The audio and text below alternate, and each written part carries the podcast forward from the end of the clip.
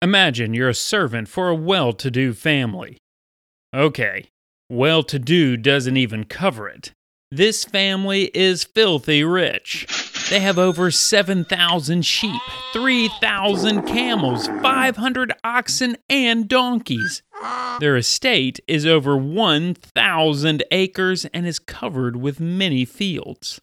The husband of the family, Judah, is a successful trader, and he trades with others in Israel and throughout the Roman Empire. Not only is Judah accomplished in business, but he's a kind man. He honors his wife, he treats his servants with respect, and if one of his children begins to act a little haughty, he swiftly corrects them. One day, Judah calls you into his office. I'm leaving to establish a new trade route between Jerusalem and Rome. While I am away, I am placing you in charge of all the other servants. You are to ensure my family and the estate are taken care of while I am away. But when I return, I expect everything to be prepared for my arrival. You are shocked by this sudden promotion, but you promise to lead the staff well and take care of his family while he's gone. After Judah leaves, you call a staff meeting to hand out assignments. Joanna will lead the kitchen staff. Lazarus will direct all the stable hands. Matthias will ensure the house and the ground stay in tip top shape. You keep thinking of Judah's last instruction. How can you ensure that everything will be ready for Judah when he returns, even if it's in the middle of the night? The idea suddenly comes to you. You need a watchman. Simeon, come here. You have the most important job of anyone. You're going to be the watchman. When you see Judah in the distance, you must yell out the code word so everyone can be prepared for his arrival. Do you think you can do that? He agrees and asks for the code word. You think for a moment and then reply, Snarkle platter. I'm Pastor Michael, and this is Chicken and Waffles, the Bible podcast for preteens, where learning and obeying God's Word creates preteens that are unique and unforgettable, just like Chicken and Waffles. Hey everyone, welcome back to Chicken and Waffles. This is Pastor Michael. I am so glad you're here. I'm always glad to hang out with a bunch of preteens and maybe a few younger sisters and even a mom or a dad. I am so glad you're here with me. And I want to remind you that you can be a part of a future Chicken and Waffles episode by leaving me a 20 second voicemail about how you have obeyed Scripture. You know, you may have told someone about Jesus. You may have read the Bible for the first time. Uh, you may have served another family member. Whatever it is, I would love to hear from you and maybe include you in a future episode. So, what you got to do is go out to my website, chickenandwafflespodcast.com.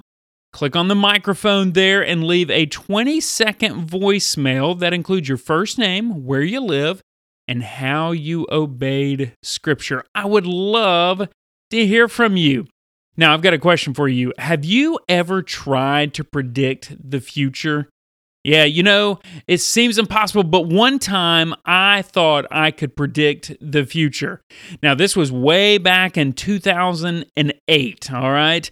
And I went to the NCAA Men's Basketball Championship. So I went to the Final Four. It was in San Antonio, and I went because I live in Memphis, and the University of Memphis was playing in the Final Four.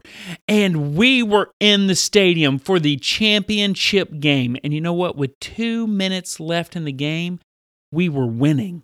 We were winning, and you could feel the energy in all the crowd of all the Memphis fans that we that were going, hey, we're about to win the national championship. We're about to win the national championship.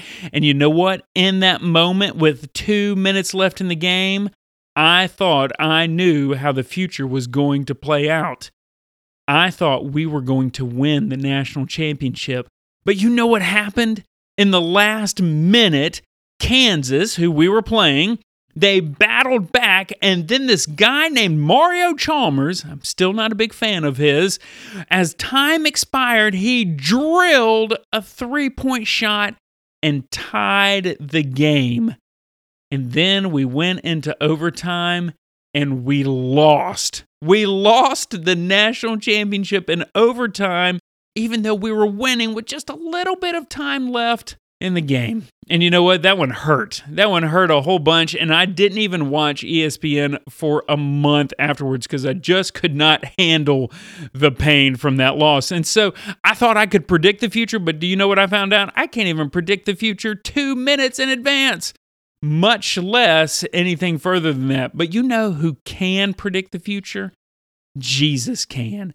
And in all of Mark chapter 13, that's where we are today, he was telling his disciples what was going to happen before he returned at the end of time. And he told them things like wars and earthquakes and false teachers claiming to be the Messiah, and Christians would be persecuted, and the gospel would be preached to all the peoples of the earth, that all of those things would happen before he returned. But that leaves the question what are we supposed to do before he returns? And so today we're going to read Mark chapter 13, verses 34 through 37. Let's see what Jesus said there. The coming of the Son of Man can be illustrated by the story of a man going on a long trip. When he left home, he gave each of his slaves instructions about the work they were to do, and he told the gatekeeper to watch for his return. You too must keep watch, for you don't know when the master of the household will return in the evening, at midnight, before dawn, or at daybreak. Don't let him find you sleeping when he arrives without warning. I say to you what I say to everyone watch for him. All right, so let's ask our first question What does it mean? That's our chicken question. Now, in this story that Jesus tells, he is represented by the master of the household. And just as the master gave his servants instructions, Jesus gave his followers instructions before he ascended back into heaven. Now, in Matthew 28, we call it the Great Commission, Jesus tells his followers that they are to tell other people about him all the way to the ends of the earth while he is gone. Now, just like them, Jesus has given us the exact same assignment. We are to follow the Great Commission today.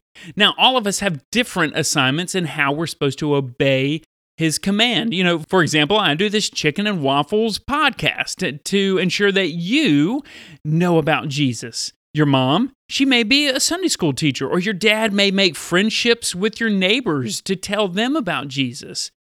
But what about you? As a preteen, can you obey Jesus' command to tell others about him? Maybe you think you're too little or too young or not confident enough. But what I want you to know is that you can obey Jesus' command to tell others about him. Because everyone can obey that.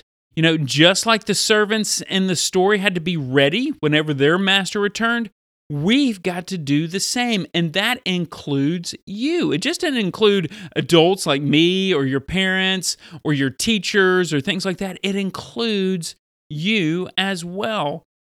So that means that our main priority should be following Jesus' instructions no matter what. No matter what's going on in our lives, we should make His direction to tell other people about Him our priority. So I want you to remember our big idea today is I am to tell other people about Jesus until He returns. And you know what? Doesn't matter what age you are, you can tell other people about Jesus. So that leads us to our second question What should I do? Right? That's the waffle part, because I want you to remember that reading the Bible should affect the decisions you make and the actions you take. We should always be able to do something after we've learned from Scripture. So let me ask you a question. I want you to raise your hand whether you're in your car and you're in your room or you're in your house or in your backyard or wherever you're at, I want you to raise your hand if you know someone who is not a Christian. Do you know someone like that? Maybe they're in your neighborhood or your school or on your sports team. You know, I'm betting you know someone who doesn't follow Jesus. So here's what you can tell them. And you know what? It doesn't have to be super complicated. You can tell them that first, sin separated them from God. And then second, that God loved them so much that he sent Jesus to die for them. And then third, they can know God by repenting of their sin and believing in Jesus. That's it. That's all you got to tell them. Hey, sin separated you from God. God loved you so much that he sent Jesus for you, and that they can know God by repenting of their sin and believing in Jesus. Just those three simple things, because that's what you did when you decided to become a follower of Jesus. So here's my challenge for you today, okay? Uh, my challenge before our next episode is I want you to pray and ask God to give you an opportunity to tell one of your friends about Jesus. And when that time comes, you just tell them those three things. Doesn't have to be complicated. You don't have to get full deep into it because I know how conversations go between uh, preteens, right? But you can tell them those basics and then you allow God, through His Holy Spirit, to work in the other person. God can use you to bring someone else into His kingdom. You're never too young to tell someone about Jesus. So I want you to talk with your parents about who you can talk to this week. Pray and then tell them those three simple things. Sin separated them from God. God loved them so much that He sent Jesus for them and they can know God by repenting of their sin and believing in Jesus. Wow, this is one of those things that I would love to hear from you about. If you tell someone about Jesus, no, not if you tell someone about Jesus, when? When you tell someone about Jesus, will you let me know? Will you let me know? Will you go out, click on the, the link in the show notes that will take you to the, the website where you can leave a 20 second voicemail so that I can know how you have obeyed Scripture. No matter what it is, you may tell someone about Jesus. You may even make a decision to trust Christ and become a Christian. Or you may read Scripture, or you may serve your annoying little brother or sister right.